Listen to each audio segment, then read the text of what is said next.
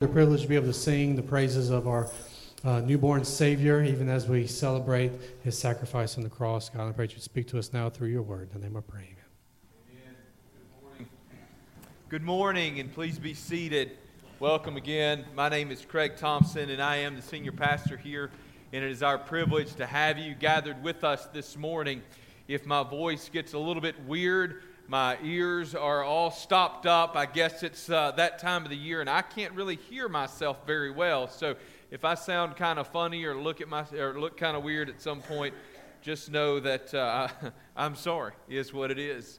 Merry Christmas, and I'm so glad that you come with us this morning and gathered. We will gather two more times before Christmas Day here with our church family. We will have our candlelight service tonight, which is one of, if, if not my very favorite services of the entire Christmas season. Uh, and then we will gather for Christmas Eve on uh, Tuesday, that is the 24th, Tuesday at 4 o'clock. Our Christmas Eve service is a laid back service. We'll be here about 35 or 40 minutes. It's just an opportunity for us to come together as a church family, reflect upon the reason that we celebrate, to take some time out of the busyness, and to just sit for a few minutes and reflect upon the goodness of Christ in coming to this earth. If you have your Bibles, we're in the book of Luke, chapter 2. Luke, chapter 2. We're going to begin reading in verse 25. We're going to read all the way through to verse 40. Okay, I'm going to ask you to stand with me in honor of God's word.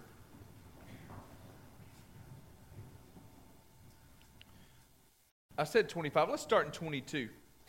And when the time came for the purification, for their purification according to the law of Moses, they brought him up to Jerusalem to present him to the Lord. As it is written in the law of the Lord, every male who first opens the womb shall be called holy to the Lord, and to offer a sacrifice according to what is said in the law of the Lord, a pair of turtle doves or two young pigeons. Now there was a man in Jerusalem whose name was Simeon, and this man was righteous and devout, waiting for the consolation of Israel, and the Holy Spirit was upon him. And it had been revealed to him by the Holy Spirit that he would not see death before he had come before he had seen the Lord's Christ. And he came in the spirit into the temple. And when the parents brought in the child Jesus to do for him according to the custom of the law, he took him up in his arms and said, "Blessed God." Or he took him up in his arms. I can't read today. He took him up in his arms and blessed God and said, Lord, now you are letting your servant depart in peace according to your word. For my eyes have seen your salvation that you have prepared in the presence of all peoples, a light for revelation to the Gentiles and for glory to your people Israel.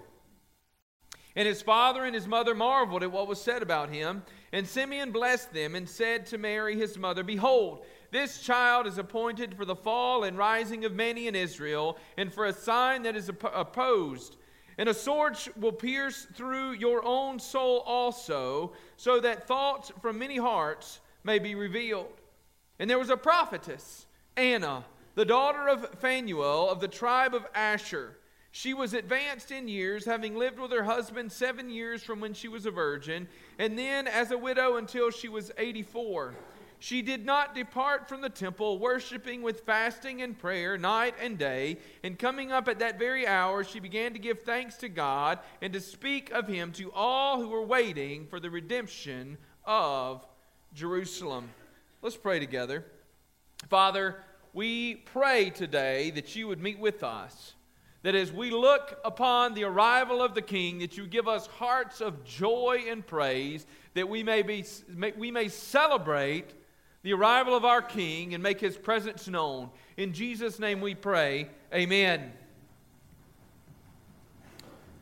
How do you welcome the King? How do we welcome the King? I spoke with a young lady this week who is originally from England, and she talked about what I've had an opportunity to see when you enter into, or when you're in, in, in, in England, in the places where the Queen resides you can always know if the queen is in her palace. How do you know if the queen's in the palace? You might know?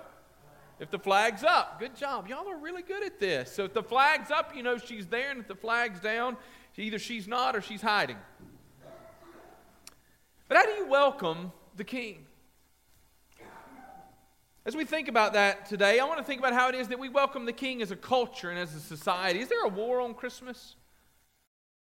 It can sometimes feel that way when we see companies and organizations making explicit efforts to avoid saying Merry Christmas or to recognize this time of the year as anything other than Christmas. But truthfully, we should not be surprised. The war on Christmas didn't begin with Ebenezer Scrooge. There's always been a war on Christmas. At least if we understand Christmas to be more than a social celebration. If we understand Christmas to be nothing less than the incarnation of the Lord Jesus Christ. Of course there's a war on Christmas. John 1:11 recounts for us he came to his own and his own people did not receive him. Matthew tells us that Herod so wanted to kill Jesus that he killed all the children in the Bethlehem hoping to snuff out the king of the Jews. Yes, there is a war on Christmas, but it may not exactly be what you think. When you hear happy holidays instead of Merry Christmas, this may or may not be a declaration of war. But when we read the book of Revelation, there can be no doubt. And the dragon stood before the woman who was about to give birth, so that when she bore her child, he might devour it.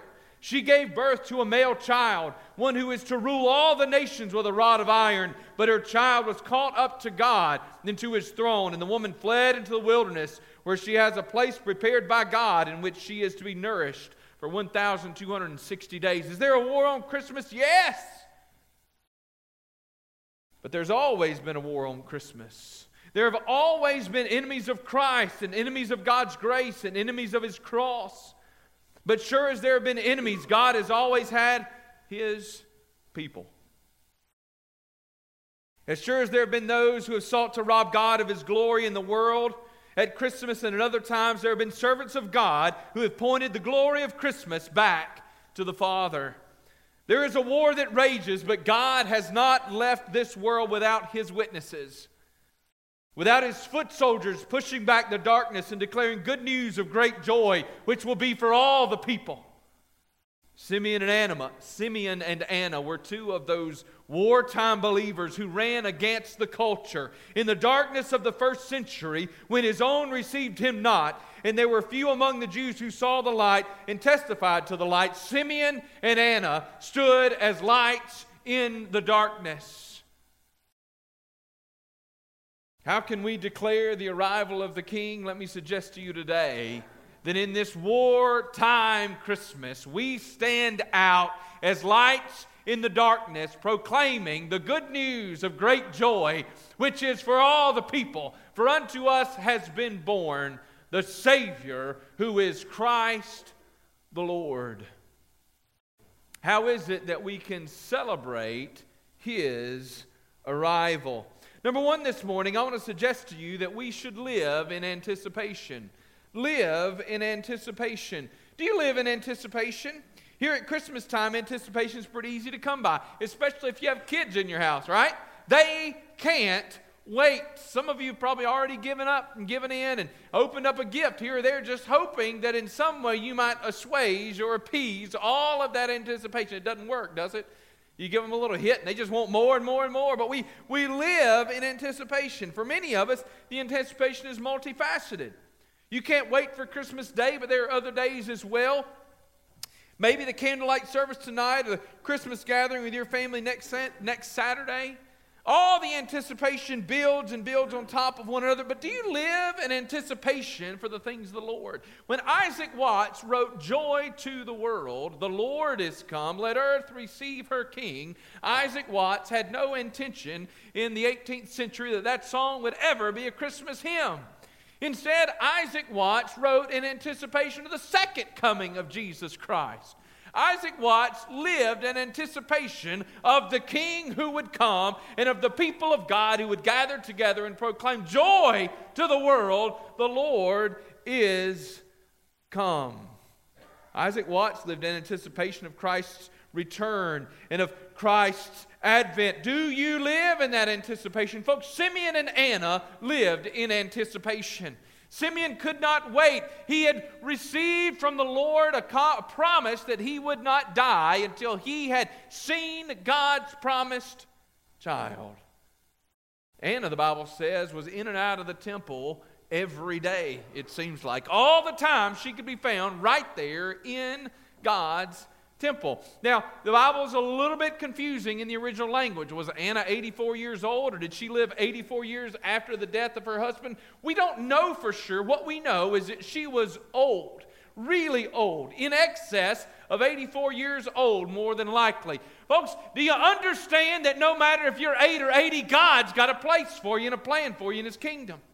We don't know anything else about Simeon. We don't know anything else about Anna, but we know that these two senior adults lived in anticipation of the long awaited Messiah to come. They stayed in the temple, and when he arrived, the Bible says that they were the first to be recorded, giving him glory as God's people in the temple. God has a purpose for you if you will live in anticipation of his work, of his glory, and of his return. How do you welcome the king? First, live in anticipation.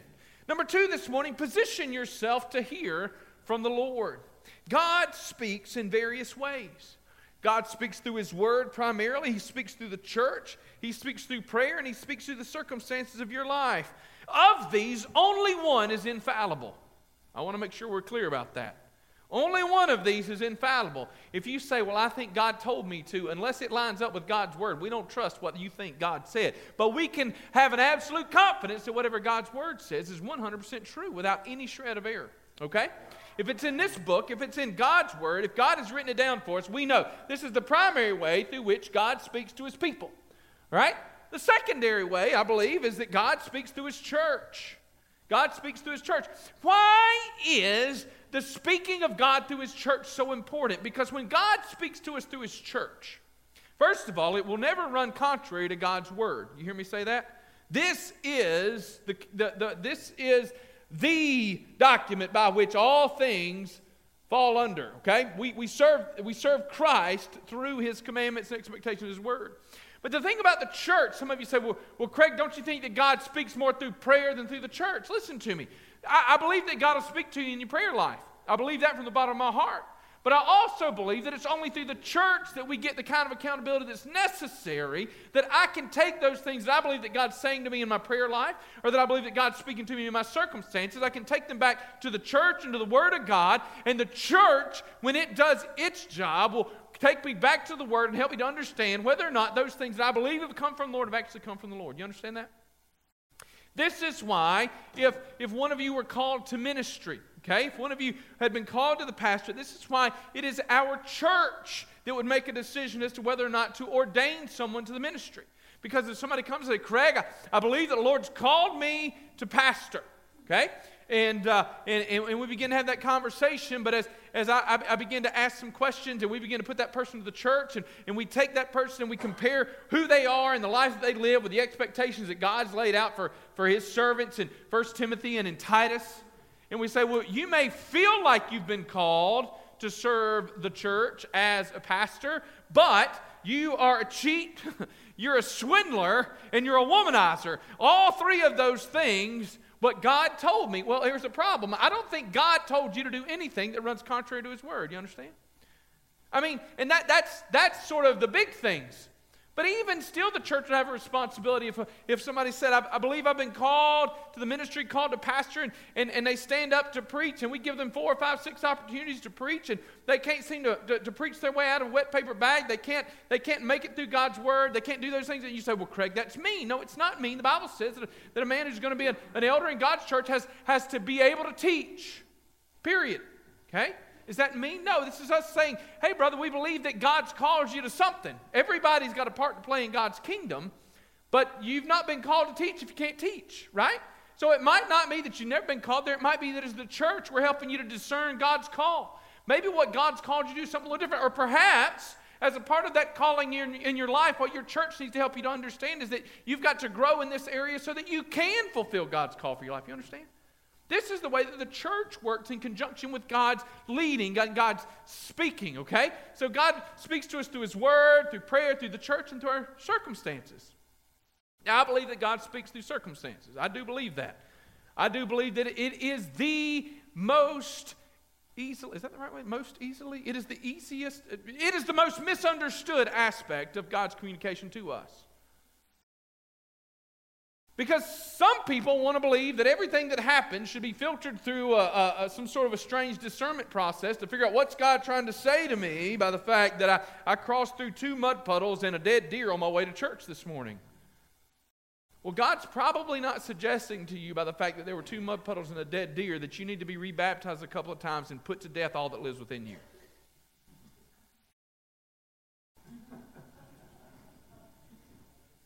I mean, look, y'all, y'all, I'm, I'm, I'm serious, right? Well, I got some indigestion. What does that mean? What, Lord, what are you trying to tell me? He's probably telling you you shouldn't eat those sausage balls last night. When you hear hoofbeats, don't assume it's a zebra. It's probably a horse. We live in Camden, South Carolina. You understand? Position yourself to hear from the Lord. Are you regularly positioning yourself to hear from the Lord? I, am afraid that there are too many people wandering through life hoping that God will speak through their circumstances without regularly positioning themselves to hear from the Lord. If our circumstances are the most easily misunderstood thing, and if, in all honesty, not only the most easily misunderstood, they're also the most rare, the, the, the rarest way through which God communicates to us, okay? If our circumstances are the most easily misunderstood in the rarest way, why wouldn't we, if we wanted to hear from the Lord, put ourselves in God's way? When I get home in the evenings, my kids drive me crazy. And I don't mean that ugly, especially the little ones. They, they want to be with me, you know? They, they, they're eager. And so generally, when I get home in the evenings, Angela's in the kitchen cooking me something really good to eat. And uh, I mean, not just me, but like the family. She's preparing dinner. And, and so generally, when I get home in the evenings, I'm, I'm in the kitchen with her. And she and I are catching up on our day. But once they hear my voice, we can't get rid of them. They're on us like white on rice. I can't shake free of them. Right? They want to be in my way. I got to step over a kid to get a glass out of the counter so I can get something to drink. They want to know everything that happened. They want to tell me all about their day. And so, what do they do? They get all up in my way and do everything they possibly can to make sure that I got to trip over them before I can get wherever I need to be. Folks, when's the last time you did everything you could to get in God's way so you could hear what it was that God had to say to you? Some of you aren't hearing from the Lord because you've been so busy getting out of His way that you can't get close enough to hear what He has to say. The Bible says that Simeon and Anna recognized the Lord, but why? Because they were in a place to recognize the Lord. They were in God's temple. Are you regularly positioning yourself to hear from the Lord? Are you in the Word of God on a regular basis? Daily? We've got the Bible reading guides that are available for you for those of you like maybe next year, maybe for the very first time in 2020, trying to read through the entire Bible in a year. We got those Bible reading guides for you available out front. If you've gotten our newsletter and you read in that, you see that I, I just acknowledge that I sound like a broken record every single year when it comes to me writing a January column for our newsletter. Because every year I say basically the same thing read God's Word. Read God's Word. Well, why does it get old to you? Because, well, maybe it gets old because you hadn't done it yet, right? Have you done it? Read God's Word. Why? Because the, the, the most surefire way for you to grow in godliness is to spend time in God's Word. Put yourself in God's way. This is kind of mean, but to be totally honest with you, in the technologically advanced age in which we live, there's absolutely no excuse for us not to be in God's Word regularly. Your phone will read the Bible to you while you drive down the road. They'll even do it in a British accent if you get tired of listening to people that sound like me. Are you in the Word? Are you spending time in prayer? Pray without ceasing. Are you regularly going to the, to the throne room of God and banging on the door and saying, God, I'm here? God, I need you. Christmas morning is going to be Wednesday.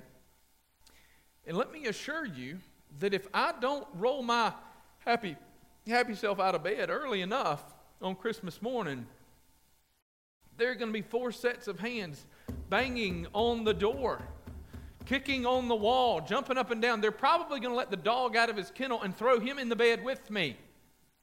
Dad, it's Christmas. Folks, do you put yourself in the way to, to hear from the Lord? Banging on the door of heaven? Number three this morning, are you showing up at church? See how my voice kind of went up like that? Because it's important to me showing up at church. Are you? regularly? A lot of people say, well, I, I don't feel like the Lord's coming and, and communicating with me. I don't feel like I'm, I'm being ministered to. Perhaps it's because you've not put yourself in God's way. I feel, I feel like God has forgotten me. When's the last time that you went to the Lord and said, Lord, do you remember me? You might find out something. He might say, Yep. Be amazing, wouldn't it? You say, I feel so neglected by the Lord. Have you regularly shown up at the church where the people of God could surround you with the love of God? Have you? There's a reason that we emphasize life groups so much because listen to me, you will not experience the love of God through His local church as you should and as you could until you get yourself plugged in with a small group of people who can know your hurts and your heartaches and your pains and your struggles, who can arm you up and love you, who can minister to you and care for you, who can hold you accountable. Man, what an incredible privilege it is. It is such a blessing for me when I find out after the fact that somebody's had something going on in their life, and I go to them and I say, I'm so sorry that I didn't know and I didn't care for you. And they say this to me. They say, Oh, it's okay. You know, my, my life group took care of it. My, my deacon took care of it. I said, Well, but I would have liked to. And they, they don't say this in ugly, we don't really need you. We're good. That means that we're doing our job as a church, right? God wants to love you through His church. He wants to speak to you through His church. I had somebody just this week say to me about our church. They said, You know, I've, I've never known the kind of love and relationship that I have in my life group. So they care for us, they care for one another. And that's the opportunity that we have as we're trying to hear from the Lord. Are you, are you plugged into a local church? Are you, are you sticking, sticking it out here? Are you showing up on a regular basis and saying, Lord God, what do you have for me today? How many of you go to bed on Saturday nights and you pray, Lord God, prepare my heart for worship? Lord, open my heart that I may receive what you have for me. And Lord God, help me to give to you what you deserve. Position yourself to hear from the Lord. Number three, any of you notice we have five points this morning. That's the reason I'm out of breath. We're trying to move. But the kids are having their big birthday party for Jesus, so they're okay if we run long. So y'all are, don't worry, everything will be fine. and we can all probably stand to miss a meal at lunch today anyway. So position yourself to hear from the Lord. Um, Simeon and Anna were in the right place. They were in the temple all the time. Simeon was even described as a righteous man. Now, we, we can kind of, I, I've always glossed over that. He was a righteous, well, that's good. But this word for righteous in, in the Bible was reserved for people like Job, like Zechariah, the father of John the Baptist, and Cornelius in Acts 22, 10 22. See, Simeon wasn't just like a good guy. Nobody looked at Simeon, oh, that's a good guy right there. No, he was a righteous man. This is a man who pursued the Lord, who loved the Lord, and wanted to be around the people of the Lord and the things of the Lord. When he got up to do his Bible reading in the morning, Simeon go. Simeon said, I get to spend time with the Lord. Position yourself to hear from the Lord. Get in God's way. Number three this morning, recognize Jesus when he shows up. Simeon and Anna were not alone in the temple, but they appear to have been the only people who recognized Jesus for who he was. You ever thought about that? They appear to be the only people who recognize Jesus for who he was. What does Jesus look like to you? If you think Jesus is a materialistic place where you can arrive, you're wrong. If you think Jesus is like the biblical Santa Claus, you're wrong. If you think Jesus is a politician, you're wrong. If you think Jesus is a judge, you're wrong. Jesus is the suffering servant of God, He is the King. He is the Savior and the Messiah. He came to set the world on its ear and to redeem a lost and dying world. Jesus didn't show up the way that people expected him to 2,000 years ago, and he may not show up the way you expect him to today. How will you know? I often run into people out in the community and they say things like, I didn't expect to see you here. I look at them kind of funny. What do you mean? Well, Pastor, I didn't expect to see you in this place. Well, I mean, if I'm looking like a dive bar, I get that, you know? I said, Well, I didn't expect to see you here either. You want to talk about it? but usually it happens in somewhere like Lowe's. Like I'm at Lowe's. Well, I didn't expect to see you here. I'm like, Where do you buy your filters, you know? And they really get messed up when I show up in a ball cap and a pair of, you know, ratty jeans and a dirty t shirt. Well, I didn't recognize you like that. Sorry, guys. I don't wear a tie every day. I think I've told y'all before, I, have been at the gym and introduced myself, and somebody said, Well, this is, this is Craig. He's a, he's a pastor. And they say, No, you're not. What do, what do, you, what do you mean? Like, yeah, I, I am. I, I, am a pastor at, at, at Malvern Hill Baptist Church. Well, you don't look like a pastor. I said, What's a pastor supposed to look like? Well, not like you. I always assume they mean I'm too good looking to be a pastor, but I'm not sure if that's true. It's probably not what it is, is it? No, no, no.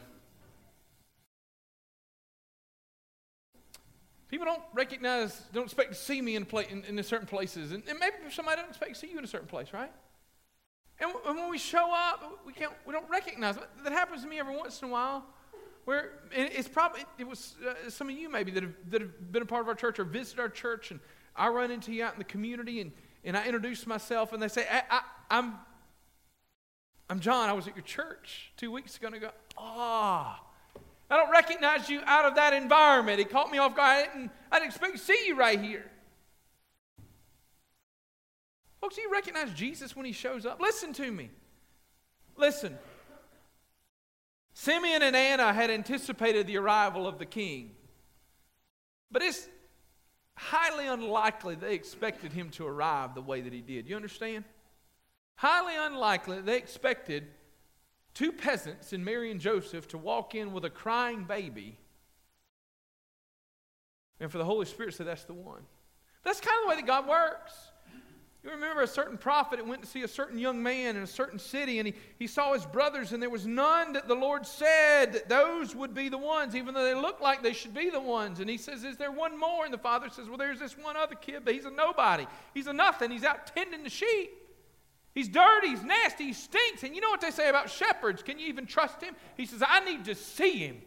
And the Bible says that when David walked in, the Lord said, He's the one. Why? Because God doesn't look and see as man sees, He looks at the heart. God's always working in ways that we don't anticipate, often in ways that we don't understand. And when it came to the arrival of the King of Kings and the Lord of Lords, it should come as no surprise to any of us that God would bring it about in a way that only He would receive the glory, and all of us would be left scratching our heads going, I can't believe it came about that way. Simeon and Anna probably didn't walk in that morning going, This is the day. This is the day. Anna, you know what's happening today? Jesus is coming. And Anna gives a high five to Simeon. You imagine these two old folks are high fiving in the background. He's coming. Wasn't like that at all. Just another day. Was it a, a day in late December? Maybe, maybe not. We don't know. What we know is that it was just another day. But they'd put themselves in God's way and folks, because they had spent enough time with the Lord, you know what they were able to do? Recognize the Lord when He showed up.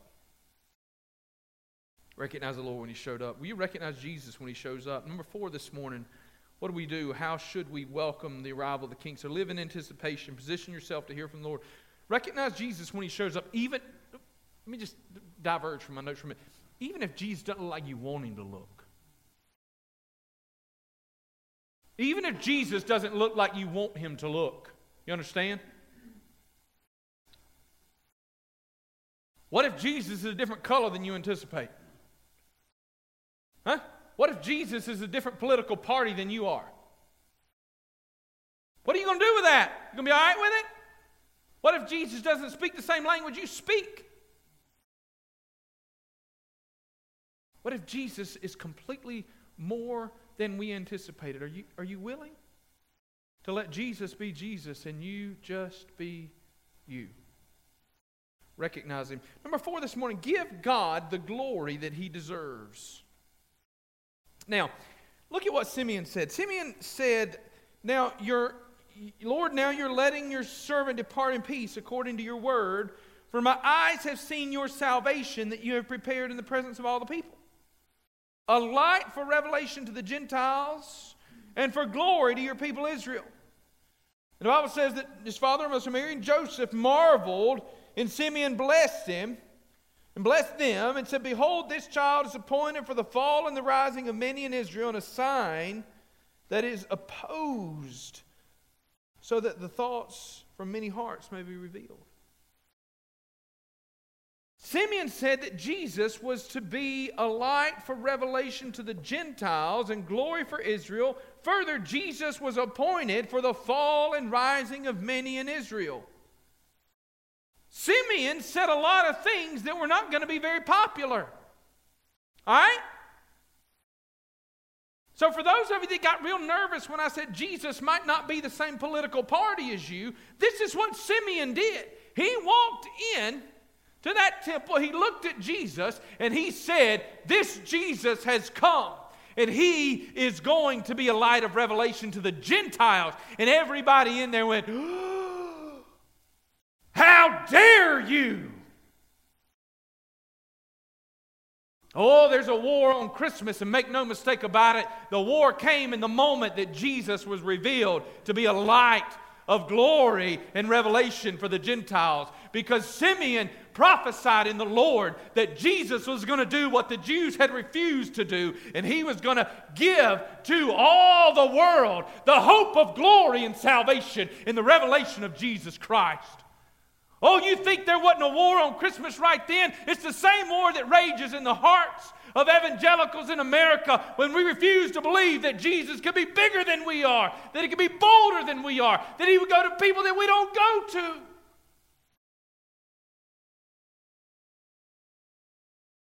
This righteous man, Simeon, remember that, was suddenly, even though the Bible doesn't tell us, was suddenly derided by many in that temple. Listen to that crazy old man spouting off all that hatred.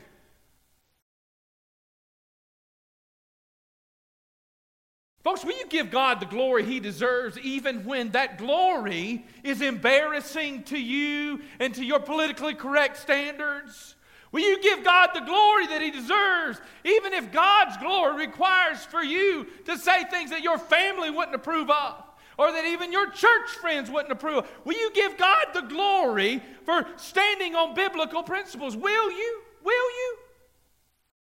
Simeon and Anna didn't say things that were very popular. But, folks, listen to me. God is not glorified when we're embarrassed by His word. You think about that? God is not glorified when we're embarrassed by His Word. What part of God's Word is most difficult for you to digest? Folks, we're not somehow an advanced follower of Jesus when we explain away the hard portions of God's Word so that they're more palatable for the world around us. Every once in a while, I find myself in a hard discussion. Some people call those arguments. There's nothing more infuriating for me than when I'm in one of those difficult discussions than for somebody to distort my words, to try and twist my words and have me say something I didn't say. Imagine how we've robbed God of His glory when we try to twist God's word into saying something that God's word doesn't say. Imagine the, the, the, pressure that Simeon must have felt in his own heart to have softened the edges. See, we live in an inclusive society, and so when we read Simeon's word, we go, Yeah, good job, Simeon. You don't understand that Simeon had just spoken an unpardonable sin among most of those people. He was in the temple.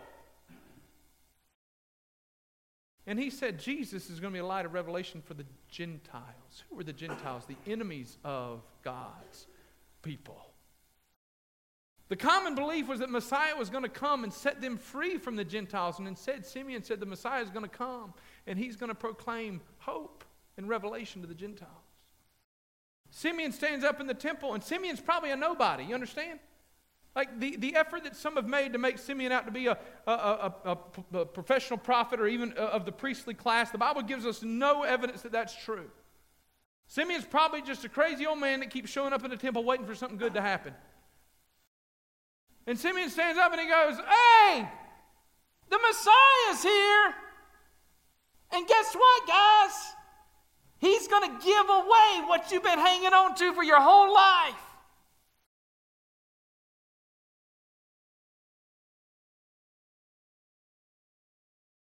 Will you give him the glory that he deserves, even if it doesn't feel good to you?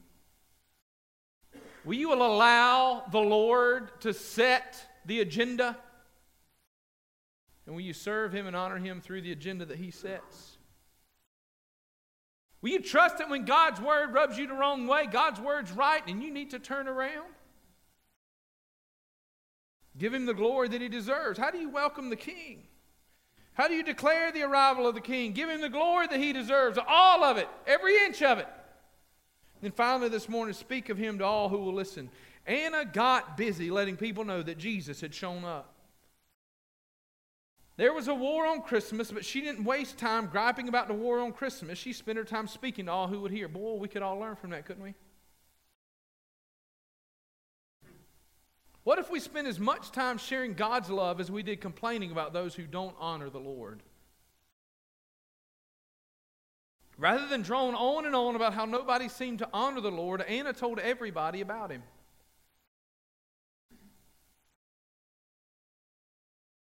Is there a war on Christmas? Probably, maybe, I don't know. But I was in a store the other day. There was a sweet young woman that served me. And I've gotten to know her. As a matter of fact, I've gotten to know her well enough that I'm praying for because I know she doesn't know the Lord. I've even prayed for her relatives who have been sick.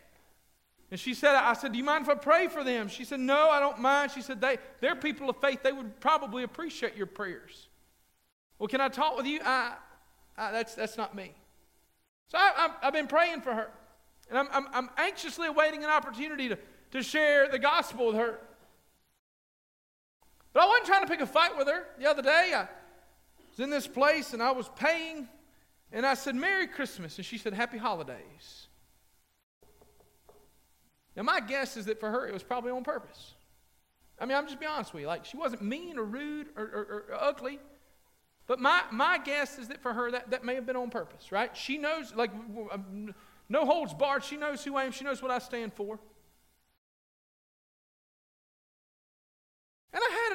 A decision to make right there. I could either chastise her in that moment because she declared war against my personal sensibilities, or I could walk away and smile and pray for her. Well, she gets prayed for a lot by name. And what was so funny is when she was wishing me happy holidays, I prayed, Lord God, I pray you break her. I kept walking on. And I'm waiting. As a matter of fact, I'm so anxious to share the gospel with her. I keep a Gospel of John in my pocket every time that I know I'm going to be a place where I may see her with the hope that I get to share it with her. Like it's got it's everything but her name's written on it, okay? It's, it's right there. I'm just waiting, anticipating. And I know that she doesn't want anything to do with Jesus. She told me. But she can't stop me from praying for her. She can't stop me from being the most joyful person that she sees every day. She can't stop me from proclaiming with Anna to all who would hear the glory of this newborn king. Are you living with joy? The king is here. The king is here. The king is here. And so many people have allowed this culture to rob you of the joy that is yours. The king has arrived. How dare you waste your time complaining about those who don't know him? Celebrate the king. Celebrate the king. He's here. Celebrate his arrival and live as if you've been saved. There is a war on Christmas, and there is no doubt about that. The war has raged since the beginning of time, but the war is also found in places that you may least expect. I've got a picture. Now, this is a piece of artwork, um, and unfortunately, even our, our HD screens don't really capture the, the, the, the colors here. But this piece of art was painted by a Parisian painter called Leon Cogniet. My French is awful, but we'll just go with that. And the English translation of the title is Scene of the Massacre of the Innocents. It was painted in 1824. It's really a striking account of the slaughter of the innocents by Herod a couple of years after the birth of Jesus. The war on Christmas was literally a war against Christ. Jesus was a threat to everything that Herod held dear. Jesus threatened Herod's power, position, wealth, his prestige, and as a result, Herod determined to kill him. But I, I want you to look. I want you to look at this with me. There's several things happening. First, you, you see on the left, and, and we've got a, a, woman barefooted, so probably a peasant woman around with two children, one under each arm. There's a soldier, and you, you can't see it very well in this image. There's a soldier behind her chasing her with a sword. She's fleeing for her life. But then, right here to our right, we have another woman. This, this isn't Mary, of course, but the war was waged against Mary and Jesus. The woman and this child are, are, are collateral damage.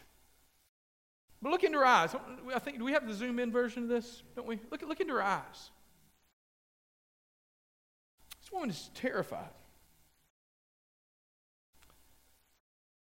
Why is she so terrified? What's what's she looking at? See, it, it looks like she's looking right at us. See, the king has arrived, but instead of being invited to a coronation, this woman is being pursued, and the life of her child is threatened. See, there, there is a war on Christ, and there is a war on Christmas, and this painter wants us to know that we are a part of that war. You're guilty, and I'm guilty. See, it would be another 30 years before Jesus would go to the cross, but when he did, we all know that it was our sin that put him there. We all, like sheep, have gone astray. Each of us has turned to his own way.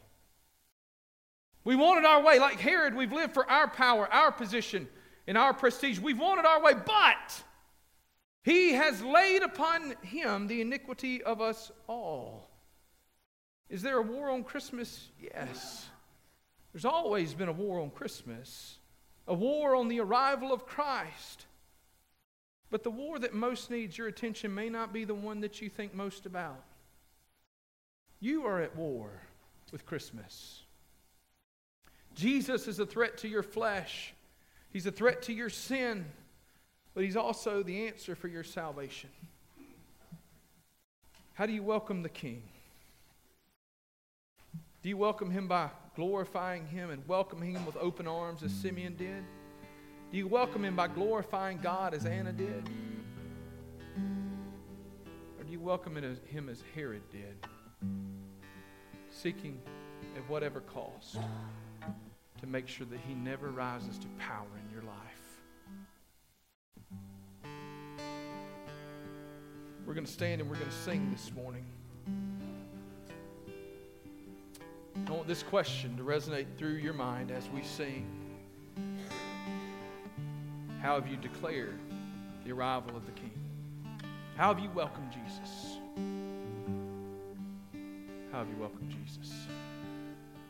Let's pray together. Father God, I pray that you'd be with us today. Father God, we trust that your word's enough. I pray, Lord God, that as we sing, you'd be glorified and praised and honored. But Lord God, I also pray that you would open our, our hearts to reveal the sin that lives within us, God. Our flesh is at war with Christ. Father, if there be one here today who has never allowed their flesh to be crucified and Christ to be made king, I pray today would be the day. But Lord God, in addition, for those who claim to be followers of Jesus, Father, maybe today would be the day that they could decide once and for all that, Lord God, they're going to welcome the King in every avenue of their life. Father, to recognize that just as Herod pursued Christ, so our sin nailed him to the cross. But Lord God, through that cross of Jesus, salvation has been made possible. Father, may, may today be the day that followers of Jesus sell out to the commands of Christ and give glory to the King. In Christ's name we pray. Amen. Stand with us this morning as we sing the works of God.